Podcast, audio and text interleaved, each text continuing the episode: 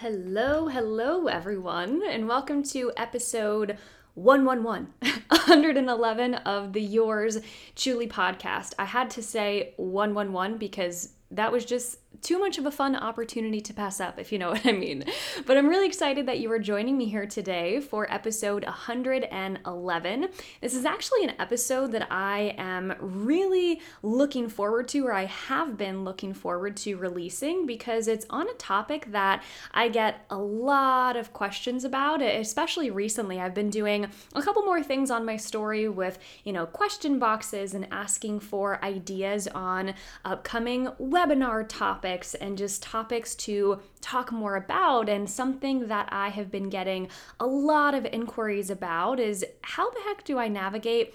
intuitive eating and wanting to make peace with food and not have restrictions on my eating when I have to have restrictions on my eating for medical reasons or medical purposes, for example, in the face of food allergies or food intolerances or celiac disease, right? All of these things that do require us to restrict in some way, shape, or form something that we are eating, be it uh, a food, an ingredient, a protein within food, in the, in the case of celiac disease. And I know that can be really challenging to navigate when we're really trying to make peace with food and view all foods as morally equivalent.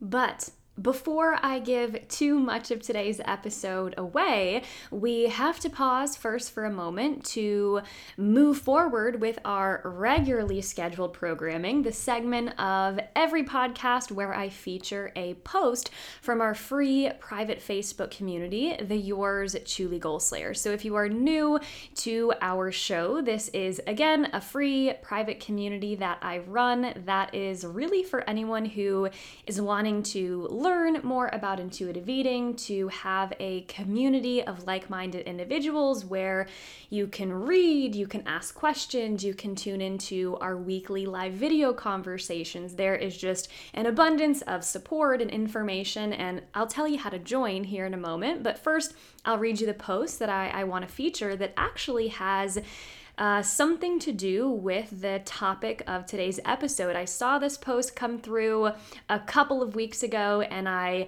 pinned it in my mind as one to come back to and feature kind of in, in lead up and in anticipation to today's podcast conversation. So this Goal Slayer writes trigger warning first, restriction, but no specifics.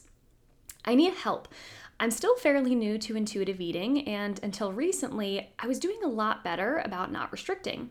I took an allergy test for an upcoming medical procedure and found out that I'm allergic to colophony. P.S. I hope I'm pronouncing that correctly. That's not what she wrote, but that is me saying, I hope I am saying this word correctly. Colophony.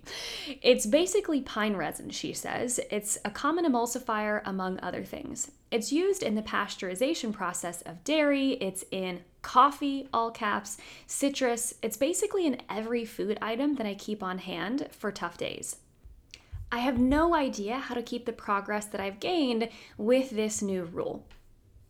So, first of all, a big thank you to this goal slayer for sharing a little bit of her story and kind of this challenging situation that she has found herself in. So, I'm actually going to read a comment that someone left. This is actually a good friend and now a fellow dietitian friend of mine who I had the pleasure of meeting and working with uh, a number of years ago at a summer camp, actually, that specialized in making summer camp a safe and a fun experience for kids who have to navigate a lot of food allergies. As you can imagine, as you know, a, a child who has to navigate a lot of food allergies, uh, and from a parent's perspective, sending them off to a summer camp where you don't know if the food is safe, you don't know if the kitchen staff is trained or educated on cross contact and cross contamination.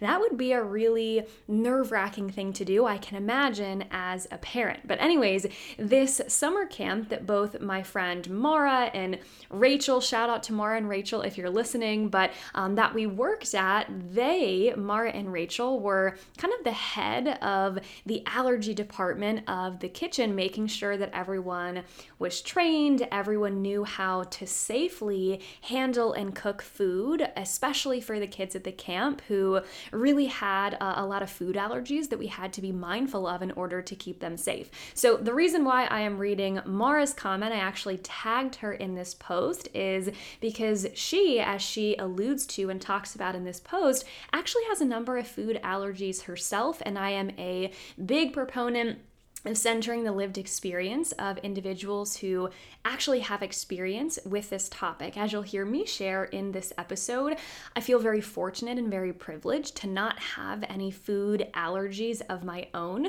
So I really kind of wanted to bring on a Rachel or a guest here in this podcast, and of course, Mara for the purpose of answering this question in our Facebook community, because they can not only speak from professional experience, being registered dietitians, but they also can speak from personal experience as well. So, anyways, Mara writes, to the poster in our Facebook community. I know I just listed like a thousand different things, but so we're on the same page. This is in response to that Facebook community post. She writes Allergies are definitely tough to navigate with intuitive eating, but it's also still very possible. Above everything else, remember to be gentle with yourself and allow yourself some time to readjust. One way you can reframe this new quote rule is that everyone's favorite foods change you can explore some new favorite foods for yourself now. I have a lot of food allergies myself, and something that always helps me is to think about what I can have rather than what I can't. The list of things I can have is always longer than the things that I can't. Think about it from an abundance point of view. This stuff is hard, but you're doing great. Keep trying and being gentle with yourself. You've got this. So, a big shout out to Mara and the poster here in our Facebook community. Again, I really wanted to use this post to kick off my conversation with our guest because I think it really highlights a lot of what we're going to talk about in today's conversation. How do we make peace with food and work to have a relationship with food and our eating habits that isn't restrictive, but at some points has to be restrictive, at least to a certain extent, to keep us safe and to keep us healthy. One thing that I will add before I introduce today's guest, in addition to what Mara was saying about thinking about this from an abundance mentality, what I can have rather than what I can't, something that I've always thought might be helpful, again, not having the lived experience of someone with an allergy, but I always offer this tip to anyone who sends me a question along these lines is one thing that is super important to remember about intuitive eating, the intuitive eating approach, is that we really have to check our intentions. This is something that I call with my clients intention testing something. And what I mean by this is looking at the reason why we might engage with some quote unquote restrictive eating behaviors. Now, in the case of a food allergy or a food intolerance or a medicalized reason why we need to avoid certain foods or avoid certain ingredients, the intention behind that is A, wanting to stay safe wanting to stay alive, wanting to feel our best, and act out of body respect and care, right? The intention behind avoiding foods in this conversation, for the purpose of this entire episode, is not coming from a diet culture mindset, from a restrictive mindset, from a wanting to control or manipulate our bodies. That's very, very different. So, again, for anyone who is out there thinking, well, how do I manage not having a restrictive approach to food when I have to impose some restrictions on myself? Again, A, in addition to what Mara said about abundance, focusing on what we can have, discovering maybe some new favorite foods of your own, we also have to consider the intention behind our behaviors and how avoiding foods out of medical necessity is very, very, very different for a different purpose with a different intention than a lot of what diet culture encourages and condones. So, with that being said, I am super excited to introduce today's guest to all of you. Her name is Rachel Naar. She is a registered dietitian. She has a, she has a master's degree as well, and I'll read a little bit off of her bio and then we'll turn the conversation over to her and me as well. So, she is a decaf coffee loving Leo with a passion for people, places, running, Motown music, and especially health and nutrition. She enjoys long romantic walks down the produce aisle and is a fiber fiend and tree nut allergic smoke smoked salmon fanatic. Rachel, that was a mouthful, but I made it through. Rachel is a registered dietitian nutritionist and founder of Rachel Naar Nutrition. At Naar, N A A R Trition, Naartrition, love the play on words on Instagram, where she sees clients for eating disorders, food allergies and intolerances, and GI distress. Rachel is particularly interested in the space between food and mood. She previously worked at Mount Sinai West in New York City and covered the psychiatric unit, neurosurgery unit, and cardiac unit, as well as orthopedic surgery units.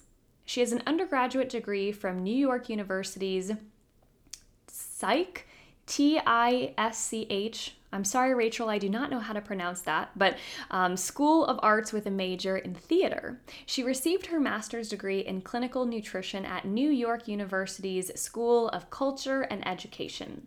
She completed her dietetic internship at Thomas Jefferson University Hospital in Philadelphia.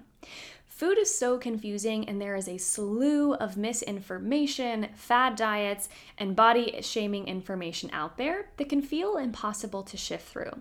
So, whether you need help learning how to prepare food for the week, figuring out what triggers uncomfortable symptoms, or anything in between, Rachel promises to be your no BS, scientifically backed, sassy spirited food co pilot.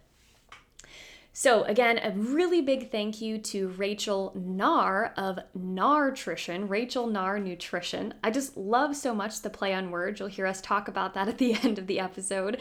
But thank you so much to her for taking time out of her busy schedule to come talk to me, to help me learn more about food allergies and intolerances, and of course, to allow us to record that conversation so I can share this with all of you. I know it is a highly requested topic for all of you who are looking to combine intuitive eating with your food allergy journey, you know, navigating this in a way that's not going to be triggering of that restrictive mindset. So I hope you find this episode helpful. And without further ado, here's my conversation with Rachel. Enjoy.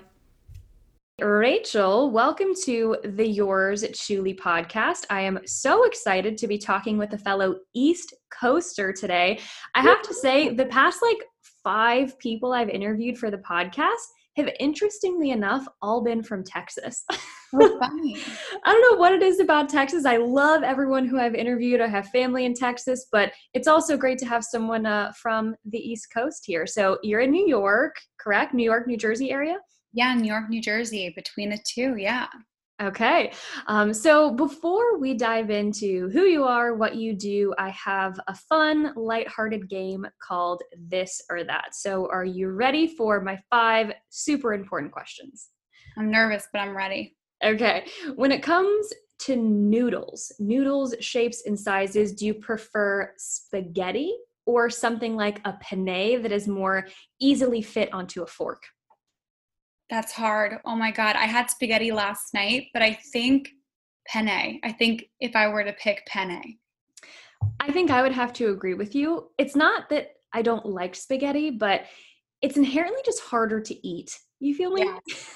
yeah. You can really like get the fork in the penne. Like there's a, yeah. I yeah. think I enjoy that mechanism better. Me too. And I feel like it's better at capturing a more equal ratio of sauce per noodle per bite. That's an important ratio. Yeah, especially with the penne, the sauce can just kind of like slide in there and just kind of sit in the noodle. Where I feel like with spaghetti, you really have to try to to get it to be more saucy. Maybe that's just thought this through. You thought this through. No, you're so right on. You're right on. I have to say, I did have a, a leg up. I came up with the question, so I sat with my responses for a bit longer than you have.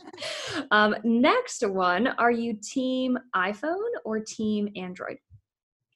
Oh, I'm I'm team iPhone, but you know, I lately what I've been doing uh, at the end of the day is putting my phone in the other room, uh-huh. and I sleep with it on airplane mode um, and turn off the Wi-Fi and all that kind of stuff. Um, I mean, I have the whole iPhone and the whole Apple situation with the MacBook and all that, but um, I'm team reading if I can if I can say that in the evening, I just need to be team reading. Yeah. And it's funny, let's see. Oh my gosh, you set me up so perfectly. I promise to anyone who is listening, Rachel and I did not plan this. She does not know these questions beforehand, but my next question is actually about reading. I kid you not. So, um, when it comes to reading, do you prefer a physical book or listening to an audiobook? Physical book, hands down. I love covers. I'm such a sucker for a cover. If you, I mean, it doesn't even matter what the book is. If you have like a colorful, creative color, I'm gonna pay attention. Like that marketing worked on me. Um, but I, but I'm, I'm. It's the same thing with like a Kindle or anything. Like I want to, I don't know. I want to hold it in my hand. Yeah, I couldn't agree more. It's something I feel like when I'm holding like a tablet or a, a virtual type book or a, a digitized book, I guess it would be a better way to describe it. I feel like I'm just like on social media or I'm working. Yeah. I feel like holding a physical book just makes the experience of reading a lot different. Totally agreed.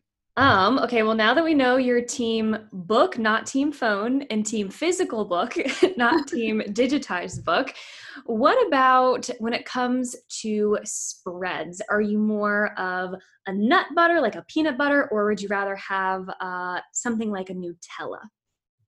Oh, well, I am allergic to Nutella, so uh-huh. can't.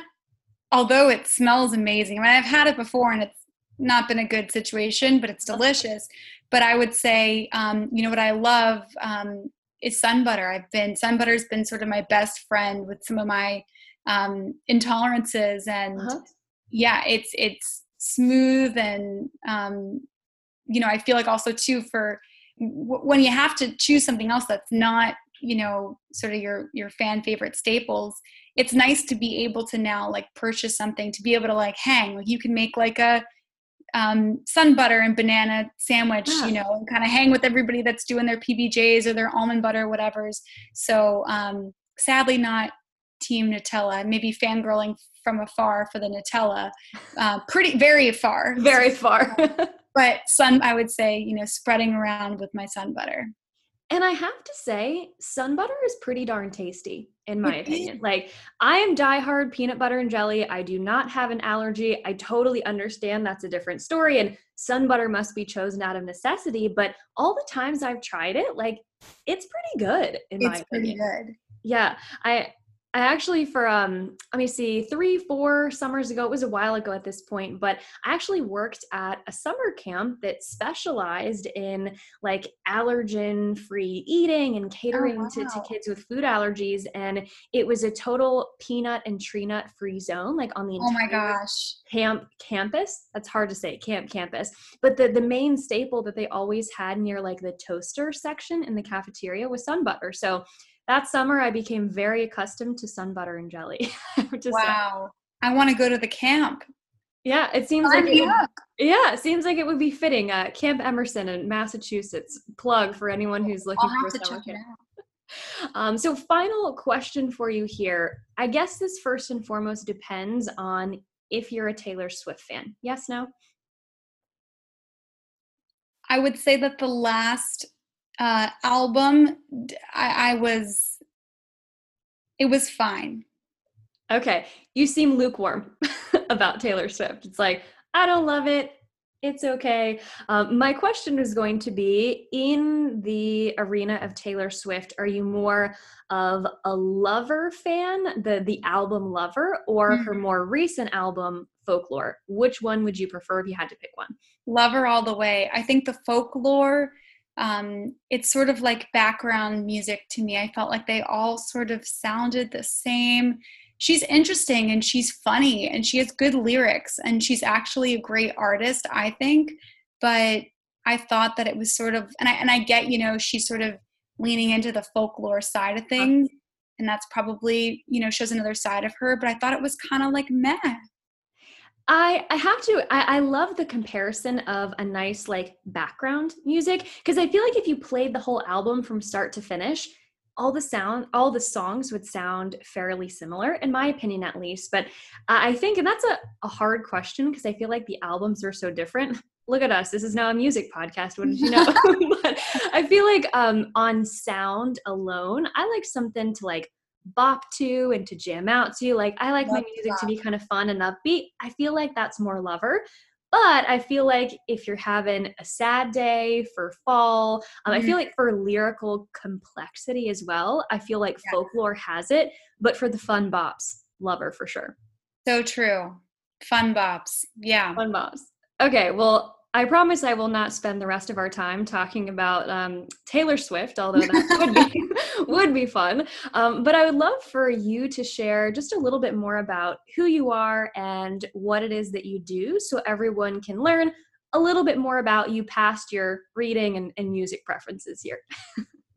Yeah, yeah. So uh, I'm a registered dietitian. I am the founder of Rachel Naar Nutrition, and I specialize in eating disorders and really individuals looking to understand and develop their relationship between food and uh, definitely as it relates to mood. Super passionate, as you probably just realized, about the food intolerance and allergy space uh, and have a special interest in nutritional psychiatry as well. I'm looking to help people cultivate a healthy a healthy relationship with food and sort of break free, you know, ditch that diet mentality and that focuses on weight and come to sort of an all foods fit mentality. Um, I do love music. Uh, I started as a theater major at NYU Uh-huh. uh, undergrad. So I was at Tisch for performing arts, and I was like, gonna do it the singing, the acting. Um, I wouldn't say dancing. I'm, I'm like a mover. I'm, a, I'm an actor who moves is the is the term, not a dancer. although I do, I like to bop. Um, and then I I went back to NYU to get to get my master's in clinical nutrition, um, and I did my internship at Thomas Jefferson University Hospital in Philadelphia. Mhm. And I was really interested. The reason why I went back to nutrition is I found in the performing arts space the way in which one different actors or creatives spoke to one another the way in which agents would say all right rachel like lose 20 pounds or gain 20 pounds pick one. Like how crazy like what other industry do you get that kind of feedback? And for me i just found i really wanted to be on the helping side for performers and creatives especially. That's definitely a subset of who i see creatives. Um, and i started working at mount sinai west um, once I became a dietitian in New York City and started developing my private practice on the side. And then I have since left Mount Sinai and I'm full time virtual right now. Um, and I see clients one on one. I do, I'm running a group right now called the Mindful Munch Method Uh-huh. for um, every other week and Tuesdays um, throughout the fall. And I do some corporate wellness as well and uh, yeah just just really excited about uh, helping people deal with sort of this this thing that we all have to deal with which is eating. We all have to eat. We all have to figure out how to operate around food. So yeah that's that's sort of me. You have a lot going on. You're busy, it sounds like. Yeah no it's been really fun. I really and con- congrats too on um, more recently here kind of diving in going full time on not only private practice but also a virtual one how fitting and you know kind of the the time and the space that we're all living in now. But i love what you were mentioning and i had no idea before you shared it which is why i love asking a little bit about backstory before we get into our main topic but i had no idea that you had a connection to the performing arts to the theater. You know to be honest i have not done any of that any of that at all in my life. I've very much kind of been more in the sciences but i don't think i've ever actively considered i guess because i've never been in that space the pressure on all individuals as a whole in the culture that we live in but oh, especially on those individuals who are in a space or in a job where they are judged or hired or fired maybe specifically based on how their body appears and kind of all of the, the, the complications nutritionally and psychologically that can come from that. So that's very cool. I'm sure that the people in that community who you know, like you have some common ground with, you can also help them from the Yeah. nutrition perspective as well. That's yeah awesome. Yeah. Well, learn something new every day, right? I learned something new about you. Um, but something that I would kind of love to dive into here, and I, I, guess we hinted at it fairly well, again, not planned in our this or that. Um, but you were mentioning earlier that you have become passionate about the food allergy the community, the food intolerance community, kind of helping individuals in that space both on you know your professional experience and your personal experience as well have a healthy relationship with food. And i was sharing a little bit before we hit record that maybe there's something in the air now you know maybe everyone's becoming a little bit more in tune to this but i've been getting a lot of questions recently like hey claire i love the message of intuitive eating the all foods fit approach like you were saying but how do I make that work and how do I make that realistic for me if I do have a medical reason why I have to avoid certain foods? So there's a lot to unpack there, but I am interested to kind of have you define or speak just briefly here about the difference, first and foremost, between a food allergy and a food intolerance, because I feel like those can kind of be used interchangeably it but they're not the same thing. So share just a little bit about that for definition's sake if you will. Sure yeah i get that question a lot. I i, I totally hear people using them uh, interchangeably. So a true food allergy is an immune system reaction that's likely affecting multiple organs throughout your body and you can have a range of symptoms that can range from sort of mild to very intensely life threatening um, throat closing that kind of stuff uh, hives blood pressure dropping and um, a food intolerance uh, with a food intolerance the symptoms can be similar but they're generally less serious. Um, oftentimes it's digestive related symptoms and it's not an immune system reaction so that's the difference. So a true food allergy is mediating an immune response from the body, and a food intolerance is um, like a reaction that's not life threatening. Yeah. I think it's really important to kind of have that distinction of one could very well be life threatening, and one, although it is important to look out for and create awareness around, it's not going to be life threatening, you know, they're in the short term. Again, I hear people use these terms interchangeably and i think that can be very misleading and probably frustrating too for for those of you in like the food allergy and intolerance community. I mean would you say it's frustrating to have misinformation people using these terms wrongly? Like how does that feel for someone who is like in this community both personally and professionally? Sure. I mean i think you know, what I see a lot, you know, however many years ago when it became sort of like in vogue to be gluten free uh-huh. and everybody just put that on a pedestal and then you have individuals that are really dealing with celiac disease right. and experiencing that thinning of the lining of their gut mucosa when they're having gluten and those intense abdominal crampings and uncomfortable dizzy spells or someone who thinks that you know as part of diet culture that um, not having gluten is healthier or going to lead to weight loss or whatever it might be. And the individual oftentimes you know maybe it, it's different from person to person but the individual that i'm seeing that has celiac disease oftentimes is like if only i could my life would be so much easier. You know they don't know how good they have it. I wish i could um, so, yeah, absolutely, it can be really frustrating. And I think, too, a big one that I see like there are certain individuals that will have a true dairy allergy mm-hmm. so an immune response versus like a lactose intolerance mm-hmm. where maybe you have some gi upset or cramping or diarrhea um, so you perhaps could tolerate and that's what i work with some of my clients on like there's might be a threshold. Uh-huh. if you have an intolerance maybe a threshold amount that you can tolerate and maybe you're also taking like a digestive enzyme along with it. And we trial that together. I mean sometimes i trial that i mean right now over over um, video i'm trialing things in real time with them because it's very you know in, intensely fearful to do it on their own and then we'll do it in real time and then you know we're checking in over the course of the 72 hours after and how's it going and what are they experiencing? But yeah i think you know it's super frustrating. I mean for me hey i would love that nutella. It's just not going to it's not going to be a good look if i do the nutella. But you know for the individuals that are pulling back on things because they think that it's like there's this perceived like health halo or it's healthier i think it's problematic yeah, and I think it's really important too, which is why I wanted to kind of start off our conversation with that question.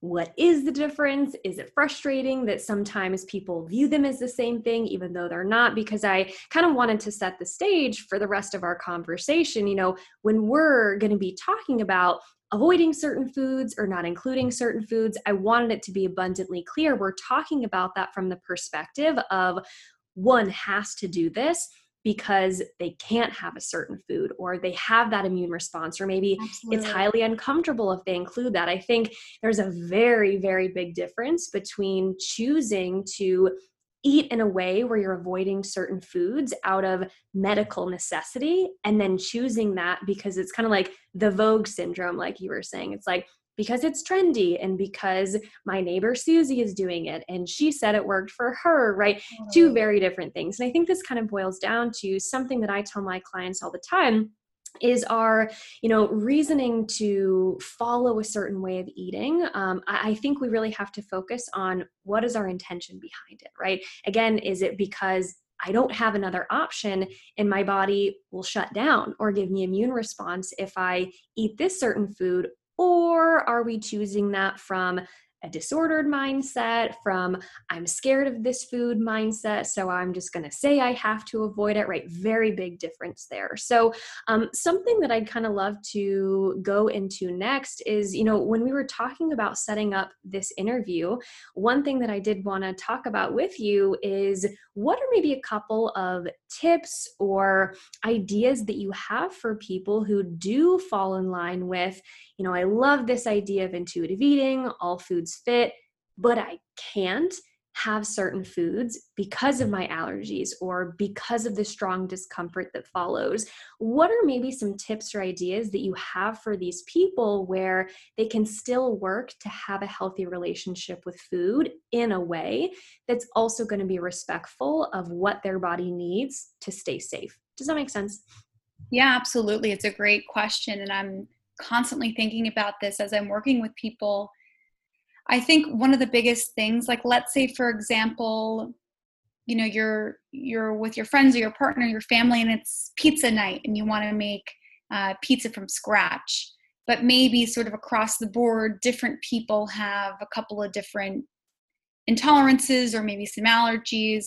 I mean, there's a way in which, and I think what's great is that this information is so readily available now there's so many alternative recipes to create these same delicious things. So you don't have to feel like the outsider that can't be involved in your brother my brother's name is Jesse. Jesse's Pizza, and he's going to put, you know, the full the full nine on it, as we would imagine, um, you know, when we think about pizza. But for somebody else, perhaps they can't do the dairy, so um, like there's a this brand that I'm obsessed with right now called Violife, and it has this like sort of shredded. It's made from coconut, this shredded like mozzarella, and so that way you don't have to feel so like kind of lonely in your corner. You can participate and have sort of like your your slice of the pie um, so to speak and still spend time and not necessarily feel like oh i have to kind of just operate solo. Because oftentimes food allergies and intolerances can be really lonely. Mm-hmm. can feel really embarrassing um, to have to you know if you're eating out to have to like I can't tell you how many times I'm like the waiter's across the table from me and I'm like, can you just like come right here so I can have this like one little conversation with you, sort of more quiet and not so public in front of everybody. Um, it can be really, really lonely. So I think, you know, BYO cheese if you need to, right? Like sort of getting comfortable with um, doing some research uh, on a couple of different alternatives so that you can still spend time as part of that larger um, gathering. If you need to, you know, if you're going to, you know, somebody's um, baby shower, whatever it is, like whatever you're doing right now, can you BYO snack? Mm-hmm. Um, so that way and and maybe if if they're serving things they they grab one of their serving bowls and it gets put in the bowl and other people can have it too. So that way you don't have to feel so isolated like it's for everybody. This is what you brought to contribute.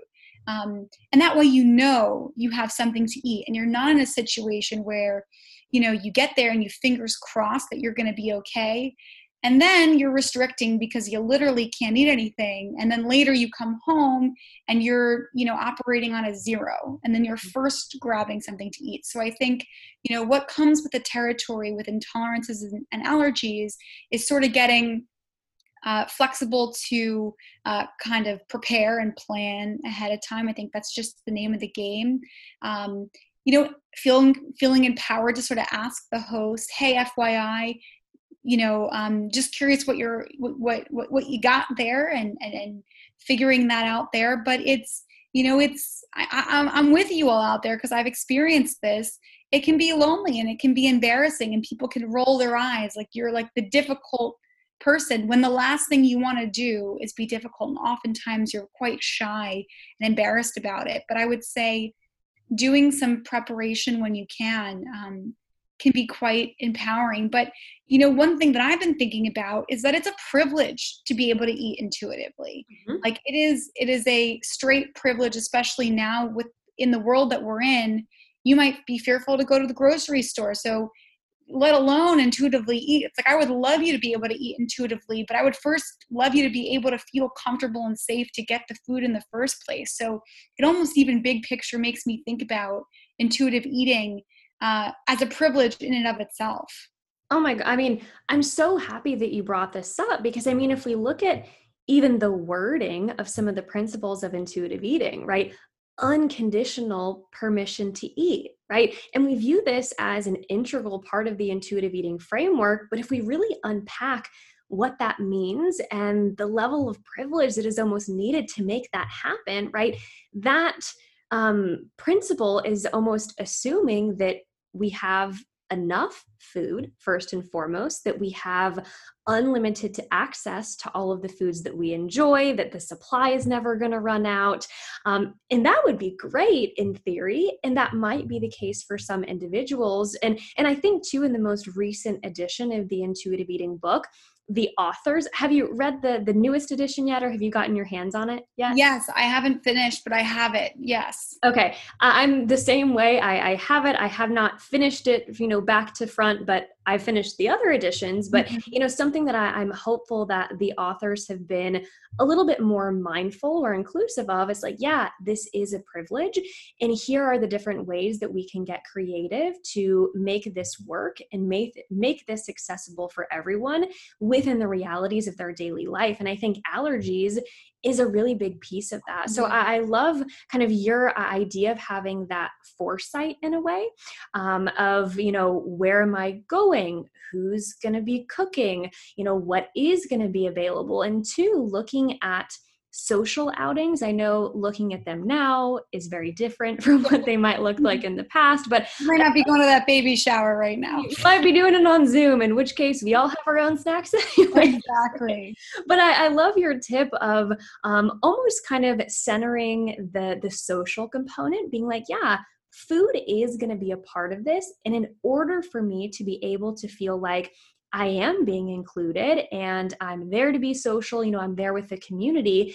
If food is a part of that for me, which I would argue it's a part of it for everyone, kind of having that foresight to say, do I need to bring something and then put it on the table for everyone to have so I can take part? I love that idea so much of even just saying to the host, hey, do you have a bowl? I could put this snack in. We can make it available to everyone to make that a little bit more inclusive in that space. And two, sure. something that came up as you were sharing is all fitting together so perfectly that camp that I mentioned that I worked at, um, I worked amongst many people there, kind of in the kitchen, who were in charge of the allergy station to make sure that food was safe for consumption for individuals. They themselves struggled with a lot of food allergies. And I remember one of the main kind of themes or, or tips that I caught from these individuals as I was trying to soak it all up and you know learn from them as someone who doesn't have food allergies myself i remember they would say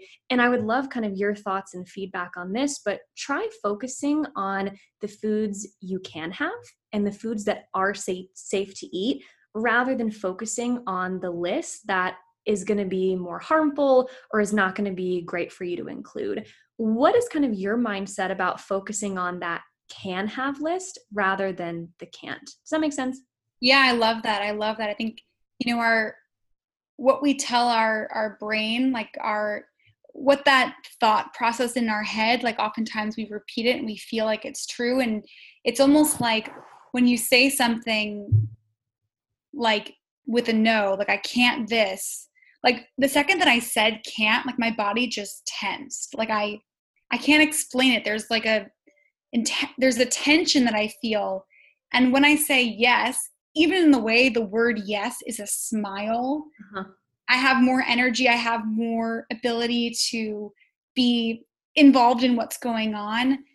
It's just that that I think different mindset just allows you to feel more calm and at ease and bring those cortisol levels down, which are already we know going to be a little bit higher in that situation. And focusing on, okay, like for example, I had a client say to me, okay, like I can't necessarily do that salsa dip and maybe I can't do the cheeses there, but like I can do the chips. I'm going to have the chips and I'm going to have the carrots. I'm going to put that on my plate. And I'm just going to operate like this is what I'm eating in this moment instead of really, you know, focusing in on the fact that, you know, she couldn't have X, Y, or Z. I think you're totally spot on. And, and so were the kitchen staff there that oftentimes if we focus on what we can have, we feel pretty grateful and can enjoy it more. Yeah. And I'm wondering too, maybe we can kind of um, specify this to a tip or a takeaway, but I'm trying to, to put myself as best I can in maybe the metaphorical shoes of someone who is listening. Like, let's say someone is listening, they're nodding their head, they're like, okay, Rachel, that sounds amazing. I want to focus on that, you know, what I can have mentality, the yes mentality, but maybe I've just been diagnosed with an allergy, maybe with something like celiac disease. So, kind of again putting ourselves in the shoes of someone who wants to get to that place of that mindset you were just describing. But right now, that's like super challenging and hard because they're just trying to navigate eating in a way that might need to look different from how they've been eating in the past. So, I mean, this was probably you at some point as well. So, would you maybe have any tips or kind of mindset ideas for someone like that? Yeah, uh, it definitely was me. I think, you know, when I find that I'm anxious around food or one of my clients is anxious around food, oftentimes we're living in the past or the future. Like, I wish I could have, or um, is this going to go bad? Am I going to get hives? Am I going to, you know, that constant thought pattern that we have is my, is my throat hurting? Is it closing? You know, that, that whole song and dance that I definitely have done um, instead of being in the present moment and i find you know grounding yourself in the present moment like looking down what colors do you see? How mm-hmm. many things are orange on your plate? Okay like one two okay the carrots the pepper or whatever it is the cheese over there. Um, it brings you into the present moment. It brings you into that frontal frontal lobe right there that allows you to think through cognitively instead of sort of relying on that amygdala part of the brain the fear part of the brain. Um, I think engaging the senses, so that's your sense of sight. Um, oftentimes, I've created for my clients, my clients have created um, sort of back to my music background, uh, like eating playlists. Like, this is the chill vibes eating playlist, and you feel like you're in this lounge and it's like so groovy uh-huh. and it sort of relaxes you and it makes it sort of fun and enjoyable. Um, and then I think, you know, al- along the lines of the color presentation, like, can you can you get a little creative and and you know get sort of like on chopped and like you know make a little pretty plate there with with what you got going on and get excited about it. Um, so yeah i think those are some of the ways like engaging your senses putting your feet on the floor having some music and um, you know counting the colors brings you sort of the present moment. And it's really hard as you're saying like one orange two orange three orange to have all space for that sort of rapid fire uh, uncomfortable thought dialogue in your head. Yeah. I love too that you kind of um, brought in this theme of mindfulness. Correct me if i'm wrong but i think when you were kind of introducing yourself you mentioned that the name of your group or you know something that you're doing is kind of rooted in something mindfulness related am i remembering yeah yeah mindful munch method okay so i am not surprised that you brought in mindfulness as kind of a theme here but i love how you kind of bridge that gap between okay i may have this new diagnosis. I might, you know, have some fear around eating because of that i haven't quite you know figured out what eating looks like for me now. Um, but i love this idea of sure validating those thoughts because i'm sure it is challenging and it is scary in a lot of ways and at the same time kind of bringing in this idea of well what can i root into that's happening right now? Um, again i love the plate presentation maybe the colors of what I can have, there's that theme again, or, you know, what is safe for me to include, how can I be here in the moment with that? rather than kind of let this track of you know fear anxiety you know x y and z kind of play in the background so you, you hit me with a, an answer i didn't necessarily respect when you were talking about food allergies to bring in mindfulness but i love that Yeah. so much. Well, as we're kind of getting to the end of our interview here, um, before people learn, you know, where to find you, where to follow you, how to get more of your information, again, coming from your perspective of someone who has navigated these waters, who, you know, has certain food allergies and intolerances, if you could maybe give our listeners who this is really resonating with, they're, you know, nodding their head, maybe like one takeaway or one thing to keep in mind as far as making peace with food in the face of food allergies, what would you kind of want the main takeaway or knowledge nugget to be? That's hard. Yeah, what where my brain is just going right now. Um, I'll speak to sort of the food intolerances piece. I, for the past, I don't know, two and change years, swore that I ate a tomato and it, you know, went awry. Mm-hmm. So I had avoided tomatoes for two years. I was convinced, you know, cooked, not cooked. And I love like cherry tomatoes. There's nothing better. Heirloom with like buffalo mozzarella. Like I'm mm-hmm. there. So it was a and pizza. I mean, I was eating a lot of white pizza, and I, you know, felt behind the eight ball. And if it's an intolerance, right? So not the allergy, and you know, remember we distinguish the difference. If it's an intolerance, what I find sometimes, not always, is that they can change over time and ebb and flow and seasonally. And if there's other things going on in your system that perhaps get resolved in an intolerant situation, it might open up the world again for you to try some of those foods. So I'd been doing a bit of that over the past two years, and I challenged myself and I said, you know what? I'm going to start with a cooked tomato situation. It feels more comfortable for me if it's cooked, whatever the proteins, they'll be cooked, they'll be denatured. Mm-hmm. Um, I'm going to try tomato sauce. And you know, fast forward like last night, I, I, mean, I can't get enough. Last night I had like, you know, spaghetti with tomato sauce. My intolerances changed over time. I'm now able to tolerate the tomatoes. So, what I would say to those of you out there that feel you know, like you have an intolerance, maybe you step away from it for a period of time. But I would recommend if it's an intolerance, to in a safe space and maybe you know working with a doctor and a dietitian try it. Do a trial and see how you do. Maybe you do sort of a small amount in you know a very specific experimental way scientific way and you see how you go. And then maybe you can have tomato sauce with spaghetti if you want you know and feel feel you know on top of the world in that way. So um, that's that's sort of the nugget that i'd like to share and isn't that so interesting too? How not necessarily with allergies, but again, with intolerances, like you were saying, how the body's response might change to certain things over time. Like I find that so incredibly interesting and you know something that I find with people who I have worked with or you know people who ask me questions on social media, they'll come kind of from this intolerance perspective saying, "I'm so bummed, I'm never going to be able to eat X food again." Um, and, and so I love how you brought in this perspective of that might be true for some individuals. Again, not speaking to the people with allergies here, but again to the intolerance community that sure it might be true, but maybe again in the future in a safe space. I really appreciate that you added, you know, with the help or the support of a team, you know, doctor, dietitian. That might not always be the case for you, and things can change, and we can kind of trial some things in the future. So hopefully that's a, helpful silver lining type thought to anyone who is listening. Well, Rachel, it has been so incredible connecting with you and learning from you. For everyone who is listening, who is like, I need more of her. I want to learn more of her content and maybe even dive deeper kind of into the conversation that we had here today. Where is the best place for people to find you and get in contact with you?